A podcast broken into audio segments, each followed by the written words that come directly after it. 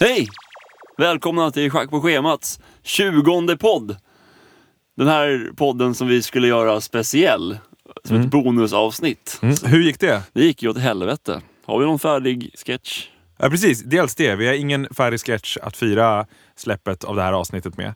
Sen är det ju själva inspelningen av avsnittet i sig också som inte blev Vi sitter här på torsdagskvällen och spelar in. Ja, vi brukar alltså släppa podden på torsdagar. Ja. Och eh, just den här veckan var vi ute i väldigt god tid. Jag skulle till Tyskland på måndag, var borta till sent onsdag kväll, så vi sa i, eh, i söndags att vi skulle ses då och spela in. Och det gjorde vi också. Två tvärbakis. Jag vet inte, vad, vad fan var det det- för fel på oss? Det var inte det som var problemet, eh, tror jag. för dig i alla fall. Nej, men någonting var väldigt, väldigt fel. Det, alltså, det, det blev så fruktansvärt dåligt. Vi var så jävla tråkiga så vi stod inte ens ut med att klippa podden själva. Nej. Och du gav det ändå ett försök, eh, för du skrev ju till mig igår kväll att du satt och funderade på om du kunde så här, klippa ihop ord för ord, alltså verkligen pussla ihop fragment från Ja. denna katastrofpodd. Men sen insåg jag att, eh, nej. Nej. Och eh, då bestämde vi oss för att träffas idag istället och spela in en ny podd. Eh, väldigt sent då, så vi kommer eh, tyvärr få släppa den här podden på, på fredagen först. Hoppas ni har eh, överseende med det. Förhoppningsvis kommer vi att göra bättre ifrån oss. Det får vi Nu har vi verkligen druckit hoppas. whisky så nu kan ingenting stoppa oss. Jag minns att vi, vi spelade in ett avsnitt eh, någon gång i februari-mars där vi satt en fredagkväll och hade liksom korkat upp. Och, eh, Ja, det rull- Rico bjöd på rövin och grejer. Just det, och det rullade på väldigt bra. Alltså. Eh, så att, eh, Inte en enda mening avslutades som den börjades. Ingenting knöts ihop, men vi var jävligt glada hela podden. Jag kommer inte ihåg hur det gick riktigt. Mer än att vi hade kul. låt inte bli en vana ändå allt för mycket. Men eh, ett, ett, ett litet järn kanske inte Just den här gången för att det var lite extra segt. Det är så det börjar, sen går det ut för. Eh, Stoffe, jag har eh, slut på sov-t-shirts hemma. Jaha, sov-t-shirts. Ja, Du, so- du, må, du har en t-shirt på dig när du sover. ja, det brukar jag ha. Alltid. Ja, i princip. Men det är jätteobehagligt. Varför? Nej. Du, du har inte på dig... Ja, det har hänt någon gång, i, t-shirt. om, om det är skitkallt i rummet så har jag ju haft det liksom. Men Ja. Men hur sover less du då? is more när jag sover. Less is... Okej. Men ja, t-shirt, och så ska du vända på det, och sitter den fast i lakanet och så stryps du. Det, Ja, det är ett dig? vanligt förekommande problem. I Nej, min men- värld är det Alltså, vanligtvis har inte jag några problem med mina sov-t-shirts. Det är därför jag ändå har en t-shirt på mig när jag sover. Men nu har jag då slut på dem. Alltså, de ligger alla till tvätt. Ja. Och då finns det bara en t-shirt kvar. Och det är allt högre om MP lika med t-shirt. och just den, just den är faktiskt lite obekväm, för det är då det här trycket på. Eh, och i kombination med då att eh, den har krympt lite grann i tvätten så har den blivit eh, liksom tight och det här trycket gör att den blir lite stel. Det är ju nästan skottsäkert. Det är ju stenhårt hela Ja, trycket. men nästan. Eh, plus att jag då känner mig lite konstig när jag drar på mig den här tröjan när jag ska gå och lägga mig. Eh, så det jag För försöker att den säga, spänner så hårt. det är ju en, en t-shirt som är gjord för våra sketcher. Det blir väldigt konstigt när jag, alltså mitt personliga jag, Använder tar på den sig den som en sov-t-shirt. Allt höger Långsamt så blir du mer och mer om Simon. Simon. Kanske. Men eh, har du provat sova naken någon gång? Ja, någon gång har jag väl gjort det. Gillar du det? inte det? Nej, det gör jag inte. Jag har inte gjort det. Jag hade inte gjort det förrän jag började dejta en tjej som alltid sover naken. Så där ja. Det är, det är så jävla skönt. Befriande. Man är liksom Så det- luftigt det- och det- fritt. Det var det som fick dig att, att upptäcka det här med att sova naken då alltså? Ja, jag hade liksom inte kommit på tanken förut.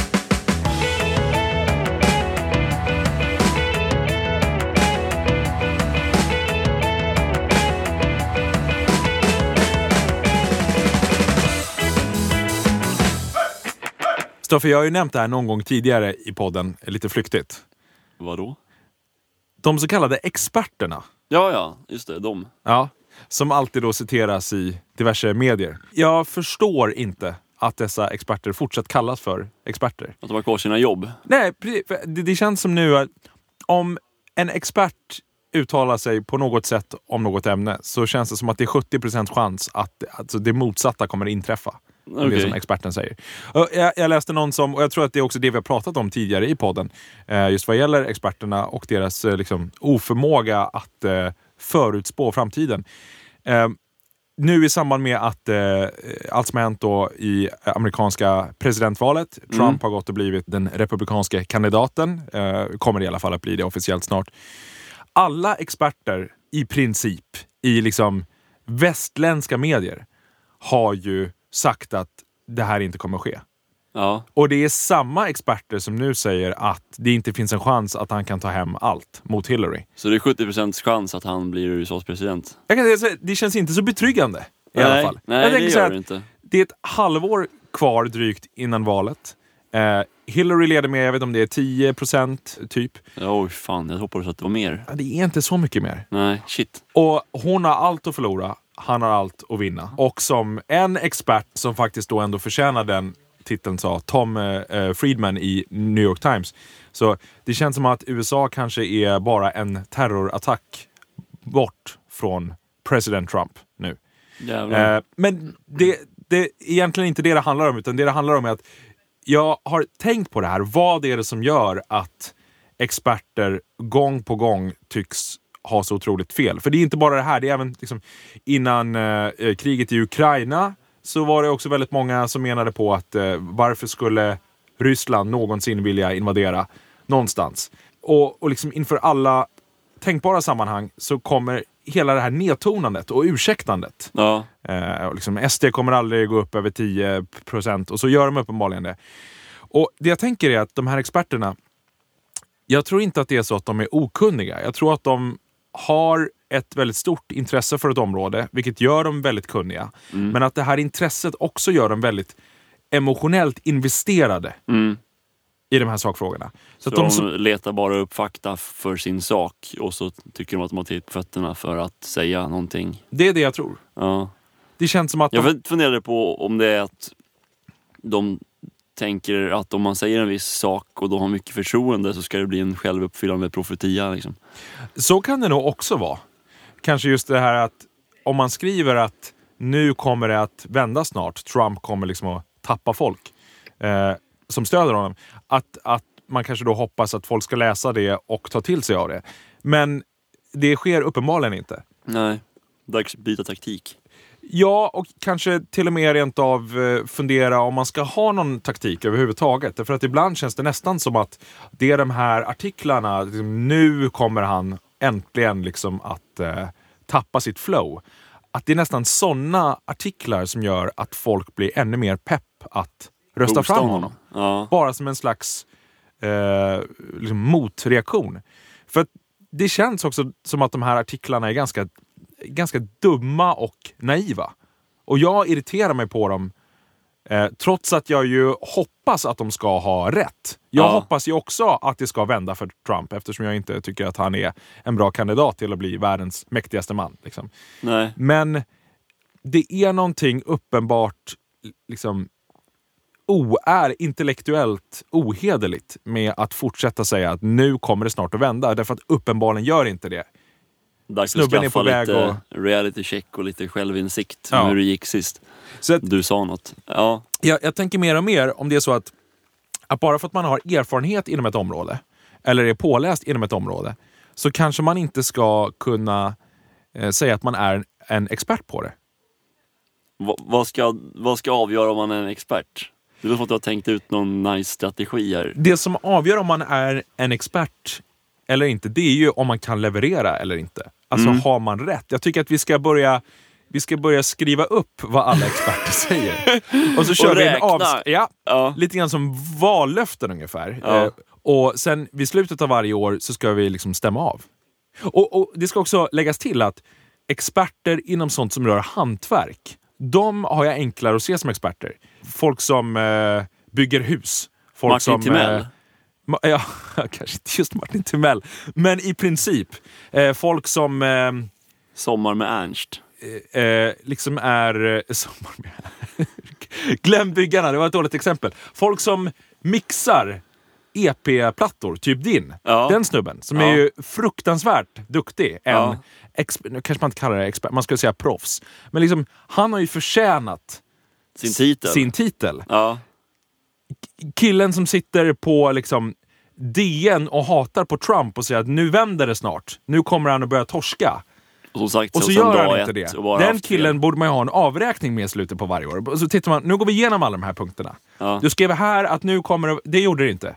Du, här, nej.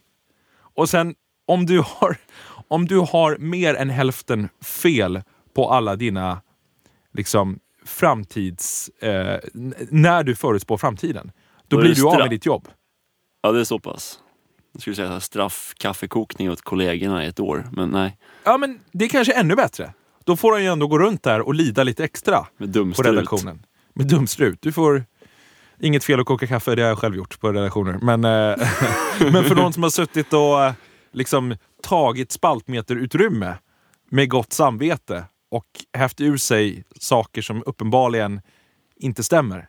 Gång skulle det på vara ett- gång. Gång på gång. Ja, ja. legitimt jag straff. tror att du är onto någonting här, verkligen. Men det, alltså det, det jag egentligen bara vill säga är att jag tror att det som gör att experter kallas experter är en kunskap de har med sig från ett visst område, men som också ofta liksom, hör ihop med en investering rent emotionellt i någonting. Just det. Som gör att man då inte ser saker och ting klart. Bara som en parallell. Mm. Jag hörde från en kille som är illusionist, eh, Darren Brown. Har du koll på vem han är? Illusionist. Illusionist, alltså trollkarl typ. Ja, just det.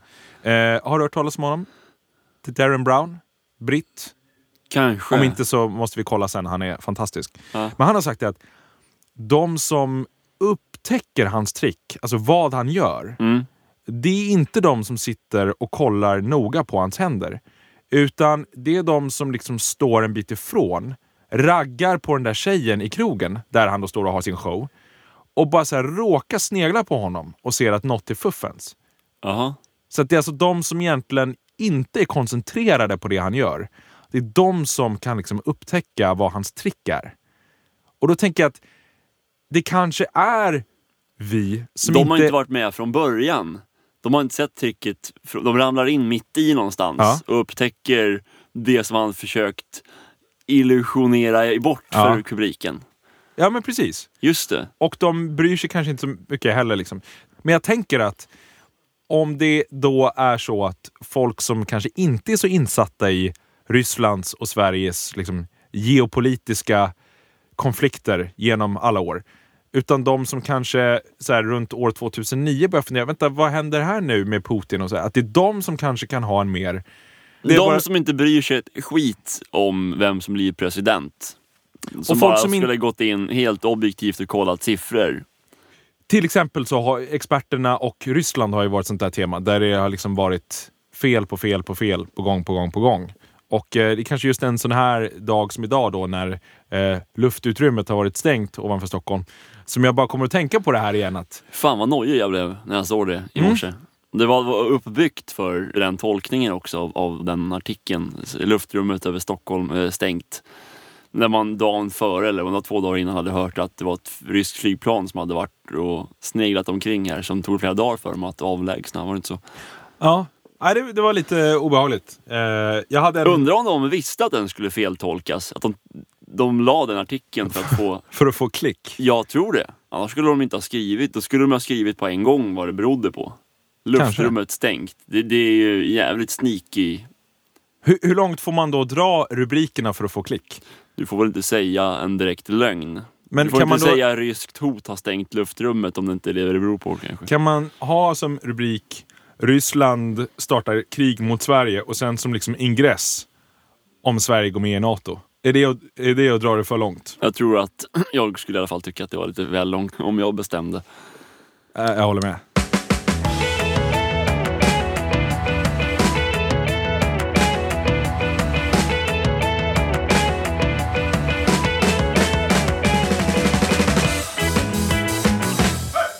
Stoffe, om du får utländskt besök hit, Mm. vad hittar du på då med dem? Eh, Jag är nog fan skittråkig. Eller jag brukar bara göra de här vanliga sakerna. Jag tar dem ut till Djurgården. Jag tror alla har varit på Vasamuseet som har Ja. tagit hit. En liten promenad där. Och eh, Gamla stan. Liksom. Har du något så här guldkorn i Stockholm som du tar dem till? Typ eh, Den här... eh, Skinnarviksberget u- ovanför Nej, det har jag fan inte varit. Eller vänta, var jag det? Nej. Nära, för jag bodde ju precis där Just det. när jag hade många utländska besök på en gång. Jag tog ju aldrig upp dem dit. Det är så jävla omständigt att gå dit. Man bor på, nedanför berget. Det är världens jävla omväg. Ja, just det. Du bodde på en båt. Nedanför Nere- Münchenbryggeriet. Just det. Det var ju väldigt eh, speciellt och häftigt. Spartanskt. Ja, ja visst. Alltså mitt emot Stadshuset i Stockholm Mm. så bodde du på en båt där du låg fast eh, surrad. Ja. Alltså du, båten låg fastsurrad. ja. Du kunde inte bege dig iväg. Nej, det hade ju gått om man... Men jag hade inget körkort. Ja, okej. Så, så Den var det var, ändå. den Ja. var up and running. Hur fick du den eh, båten? Jag hade flyttat hem till morsan från London precis. Ja. Och så eh, frågade hennes granne om jag ville hyra den här båten för hennes pappa hade bott där och hade gått bort. Och så låg den och kostade pengar och de fick den inte ens såld. Kostade typ 3 5 tror jag per månad att ha den liggande vid Söder Mellanstrand. ja. Så då nappade jag på det. All right. Eh, det, var var, ju- speciellt. Ja, det var väldigt speciellt. Jag minns när, vi, eh, när jag var där någon gång på vintern och vi eh, liksom spelade in sång ihop. Då berättade ju du att du brukade vakna eh, liksom till iskyla. Ja, det liksom ångade ur, ur munnen när man andades. Det Ja. fanns en liten kamin där eh, som blev skitvarm, så den brukar man elda i på nätterna. Eller säga på kvällen inte, man gick och la sig. Ja. Eh, och då var det varmt och mysigt. Man somnade till ljudet av eld så här, och isflak som flöt in i skrovet. Det var Ja. jävligt harmoniskt och det guppade och var mysigt. Sen på morgonen så hade elden brunnit upp och det var åtta plus sex någon gång tror jag. Fy fan. Och ingen Eh. dusch. Eller jo, duschen var, det var liksom vattnet från Sjön. Riddarfjärden. Och när man gick på muggen så Var det- åkte vattnet ut där. Så Ja, fantastiskt. Jag duschade inte där alls. Nej. Och speciellt så hade jag nog inte gjort det precis efter att jag varit på muggen. Nej. En speciell upplevelse. Hur länge var du på båten? Oj, från eh, september till eh, början av juni. Ja, det är ganska länge ändå. Ja. Över Rätt vi- årstid. Helt fel årstid. Vi hade sådana visioner över att vi skulle... För det var så dåliga tider då. De skulle ha rätt mycket för den här båten. Och- Så vi tänkte att den här kommer de aldrig få såld. Så du och ja, vi, du också. Vi hade ju visioner om att vi skulle ha hejdundrandens jävla party på sommaren på den Just här det. båten och ligga i solstolar på taket. Jag och Michelle pratade speciellt just om det här med solstolarna och skrika vätskepauser alla joggare som sprang förbi och vinkade med våra gin och tonics. Eh, det blev inte så. Den blev såld första veckan i juni. Vilka alla har sjukt kul åt att jag liksom stod ut en hel vinter i åtta plus betalade elräkning på 9 och 3 eller något sånt där för ett kvartal. Allt för att få ligga Ja. mitt emot stadshuset, liksom, uppe på taket på din båt. Allt för visionen kung. av hur varmt och härligt det skulle vara på sommaren. Sen blev den såld. Det var en jävligt varm vår dock. Jag Mm. fick en extremt varm maj där Mm. vi hade en hel del jävligt roliga fester. Alltid något. Det är ett under att den flöt fortfarande när de sålde den. Men eh, eh, avviker från eh, min eh, eh, fråga. Du var inne på vad du gör i Stockholm Ja, just det. med besök från Jag utlandet. brukar visa den, eh, vad heter det, Mårten Trotzigs gränd. Ja, just det. Liksom, den är tuff. Eh, gamla stan och Skansen, Djurgården, Vasamuseet är ju väldigt populärt. Jag känner att jag gör nog lite samma sak. Ja, Och det jag insåg när jag var nere, nu var jag nere i Tyskland alldeles precis. Då var jag i och för sig inte där och hälsade på någon. Men jag kom bara så här, att tänka på igen när jag har varit nere senaste tiden då, dels i Schweiz och sen så förra sommaren så var jag i Prag också och hälsade på folk. Hur otroligt måna folk är om att visa en runt stan. mm. För jag har nog varit som du också så här, här i Stockholm. Att om någon kommer, man kanske liksom, man går till Gamla stan, ut på Djurgården och sen så kanske man inte liksom anstränger sig sådär fantastiskt mycket för att liksom hålla igång en, en hel dag. Eller så gör man det. Men jag var i alla fall nere i Prag förra sommaren och då var jag egentligen bara där för att upptäcka stan själv. Och så, så hörde jag av mig till en kille som jag kände från att jag hade spelat innebandy med honom i Stockholm för liksom sex år sedan. Eh, han var tjeck, eh, var här och pluggade och vi spelade innebandy ihop och lärde känna varandra liksom så här hyfsat. Och sen så slängde jag iväg ett mail till honom då innan jag skulle ner till Prag och, hörde bara så här, kan det vara liksom, vi kanske kan teama upp över en öl? Han bara, ja absolut. Eh, och så kom jag ner och då visade det sig att han har tagit ledigt från sitt jobb. Jävlar. Två dagar. Och kör alltså mega-guidningen med mig i Prag. Och nu var ju vi bra polare och så eh, ändå, liksom, trots att vi inte hade setts på ett tag. Men det kändes som att även om vi inte hade varit det, även om vi liksom hade känt på varandra så här halvt bra, så var det ändå som att det fanns någon slags medborgarplikt-känsla hos honom. Det Ja. var så här, Vett och etikett. Ja, regel. men exakt. Den här killen har aldrig varit i Prag. Prag är min hemstad. Jag tar två dagar och visar honom allt. Och jag tycker att det är så fint någonstans. Verkligen. Och jag vet inte om det... Du hade inte gjort så själv. Ja, men jag vill ju gärna tro att jag hade gjort det, men Ja. jag vet inte. Och jag misstänker att jag kanske inte hade gått så långt riktigt. Okej. Och eh, därför då lite senare samma sommar när en eh, kompis kompis från Schweiz kom och hälsade på i Stockholm. Då var jag väldigt mån om så här, att nu ska jag verkligen... Då hade din tjeckiska polare lagt ribban. Ja, jag, jag tycker att, eh, och jag vet inte om det är någonting som kanske skiljer oss i Skandinavien lite grann från hur det ser ut nere på kontinenten, men att jag hörde en, en eh, intervju med Andres Lokko i Värvet. Eh, du vet Andres Lokko som skriver eh, SvD och är med i Killinggänget också. Han sa att när han bodde i London just, Mm. där du också har bott, Mm. så fanns det en kultur av att man gick ut på puben och man var väldigt mån om också att liksom bjuda med folk som man kanske inte tyckte var så jätteroliga alltid. Men det var liksom för att bjuder vi inte med den här personen så kommer han eller hon sitta hemma själv. Och det går ju inte.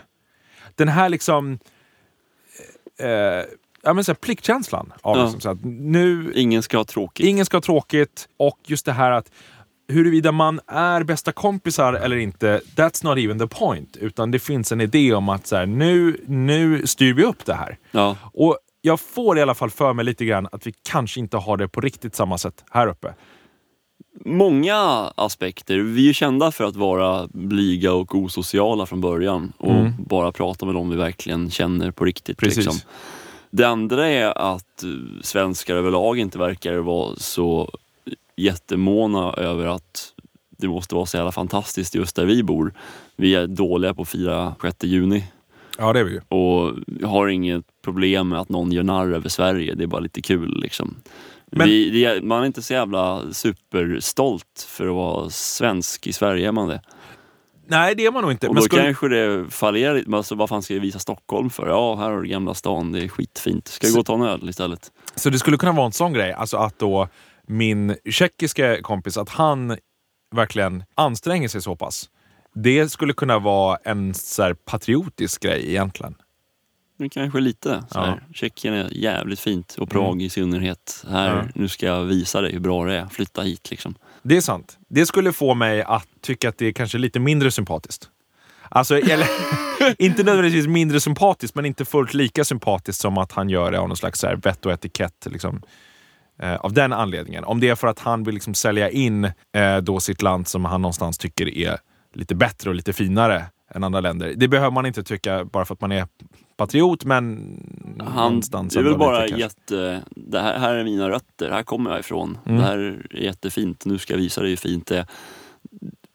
Det kan väl vara fint. Liksom. Absolut. Vi kanske har lite att lära där. Man får vara stolt över Stockholm och tycka att det är vackert och vilja visa upp det. Och man kanske ska göra en liten effort för att verkligen se till att personen som kommer hit får se saker. Ja. Och inte liksom släppa av dem på Starbucks efter att man har gått på Vasamuseet. Och gå hem Och gå hem. utan dem. Nej, Ja, kanske inte. typ. Gjorde du det? Nej, det gjorde jag inte. Gjorde du det? Jag, ty- jag tycker faktiskt jag var... Eh, jag eh, levde ändå upp till eh, den här ribban då jag hade satt för mig själv efter att jag var i Prag. Jag tyckte jag visade runt Andrea ganska duktigt. Då var vi ju såklart på Vasamuseet eftersom jag har jobbat där också. Men vi var även på... Inte ens jag har fått en guidning av dig där. Jo, nu har jag det förresten.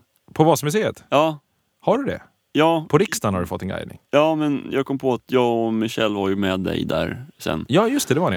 Eh, så där var vi, men vi var också vi var på Trädgården två gånger. Trädgården är fint. Hur uppfattade du att det var när du bodde i England för fem sex år sedan? Var det mer som Locko påstod i sin Värvet-intervju? Att eh, man liksom brydde sig om att socialisera kanske lite bredare och liksom ta lite större ansvar för även sådana som inte var, man nödvändigtvis var bästa polare med. Ja, eh, jag drog till London helt själv. Jag hade anmält mig till sån här eh, plugga engelska och jobba skola. Just det. Eh, Så man skulle gå där först i sex veckor och sen skulle skolan fixa jobb åt en. Och första tiden så hängde jag bara med italienare och fransmän och svenskar som pratade lika kass eller ännu sämre engelska än vad jag gjorde. Och kände mig kanske lite frustrerad över att fan jag måste ju komma ut och prata med riktiga människor som har bra tugg. Liksom. Det var ju därför att jag skulle lära mig skriva bättre låttexter. Liksom. Just det.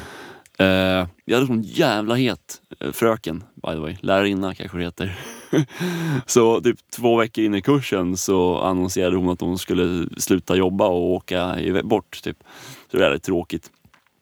Eh, och så på måndagen veckan efter så kommer det in en liten snubbe som såg ut att vara i min ålder, som heter Matthew, som var asskön. Ah, Eh, han. så då hann jag gå med han kanske i, två veckor till tror jag, innan jag, sen fick jag jobb och började jobba och såg ingen av dem där någon mer på ett litet café. Jag var så jävla dålig på att jobba i café. Men det är en annan historia. eh, så en dag så kommer jag tillbaka eh, och eh, för att ska hämta några papper och precis då hela klassen med Matthew i fören på väg ut för han ska också sluta. Eh, så haka på och käka English breakfast med oss för vi ska ha lite avskedskalas. Så gjorde jag det. Så började jag snacka med han, Matthew då och så berättade han att han skulle säga upp sig för att han ska bygga om sitt hus. Och vi har massa grejer som jag skänker bort så kom förbi om du behöver något. Så då kom jag på en liten eh, plan så här, för han verkade så jävla trevlig också. Att fan kan inte jag komma förbi dig och typ hjälpa dig att snickra på din kåk och så har jag någon att prata engelska med för jag saknar lite real English input. Alltså ett slags eh, praktiskt Bålsta-hantverk i utbyte mot eh, språkkunskaper. Ja, Ja. precis. Och det tyckte han var en asbra idé. Så jag började hänga hos han och spika på hans kåk. Och ja, vi hänger fortfarande. Så det var Det- jävligt bra Det är idé. han som korrar dina eh, liksom, det är han som kollar mina låttexter nu för tiden. Just det. Jävligt bra Eh, grej att ha. Alltså, Han var jävligt mån om att jag speaker. skulle, verkligen. Han var jävligt mån om att jag skulle eh, hänga med hans polare och gå på puben och göra massa roliga utflykter och gå på konserter och grejer hela tiden. ja. Och lära känna mer folk. Så han gick verkligen i, i den ra- Ja, som du ja, pratade om. ja, precis. Skönt. Alltså, det är ju, man uppskattar det ju enormt mycket. Ja, Speciellt om man är ny på ett ställe och ensam och övergiven. ja, så kan det ju väldigt lätt kännas. Liksom. Mm. Ehm, och sen är det klart att eh, jag vet ju att ni är ju bra polare liksom, och då kan man göra det av, av den anledningen också. Men, men eh, fick du något så här intryck av att, att det liksom var mer så engelsmännen var? Att man var lite mer allmänt välkomnande? Eller, så, eller kanske inte? Ja, Han och hans polare var det liksom. Ja. Men de utgör ju en väldigt liten skara Jo, av den engelska befolkningen. Så det är svårt att säga men det, det bådar ju gott. verkligen. Alla jag träffat där hittills har varit sådana. Kan vi ta med oss det från eh, den här podden, att vi som lyssnar, att vi kan eh, bättra på oss lite grann. Alltså jag talar förmodligen bara för mig själv här. Ni andra som lyssnar är säkert jätteduktiga på att köra heldagar med era utländska besök i stan. Men om inte så gör det. Den dagen handlar inte om eh, att ni ska ha det bekvämt. Det handlar om att eh, de som kommer hälsa på ska få en eh, sju helvetes jävla upplevelse av eh, världens bästa stad som är Stockholm. Och eh, det ger man dem oavsett om de är sköna eller inte. Därför att de förtjänar det. Amen, det kan jag skriva under på. Hell yeah. Vi ehm, tar väldigt gärna emot mejl från er om det är så att ni tycker att eh, alla eh, västvärldens experter gör bra ifrån sig. Eller om ni tycker att man borde ge sina utländska besökare en halvdan dag i Stockholm. Eh, Skriv till oss på schackpåschemat.gmail.com eller om ni undrar någonting annat. Eh, Det vår- är bara de som disagreear med det vi säger som är välkomna. Nej, det, jag uttryckte mig fel där. Alla, alla får gärna skriva. Eh, och eh, vi lovar att svara. Och för de av er som har skrivit och frågat om vad som händer egentligen med nya sketchen så är den på G. Eh, vi släppte precis en liten teaser på vår Facebook-sida. En eh, screenshot från när eh, Stoffe och jag i våra rollfigurer, det vill säga statsministern och hans rådgivare, går ner för en trappa. Och snart hoppas vi kunna släppa hela sketchen i sin helhet och att eh, ni kommer att... Du har fått ens en rörlig teaser. De får en, en screen. Nej, det är katt.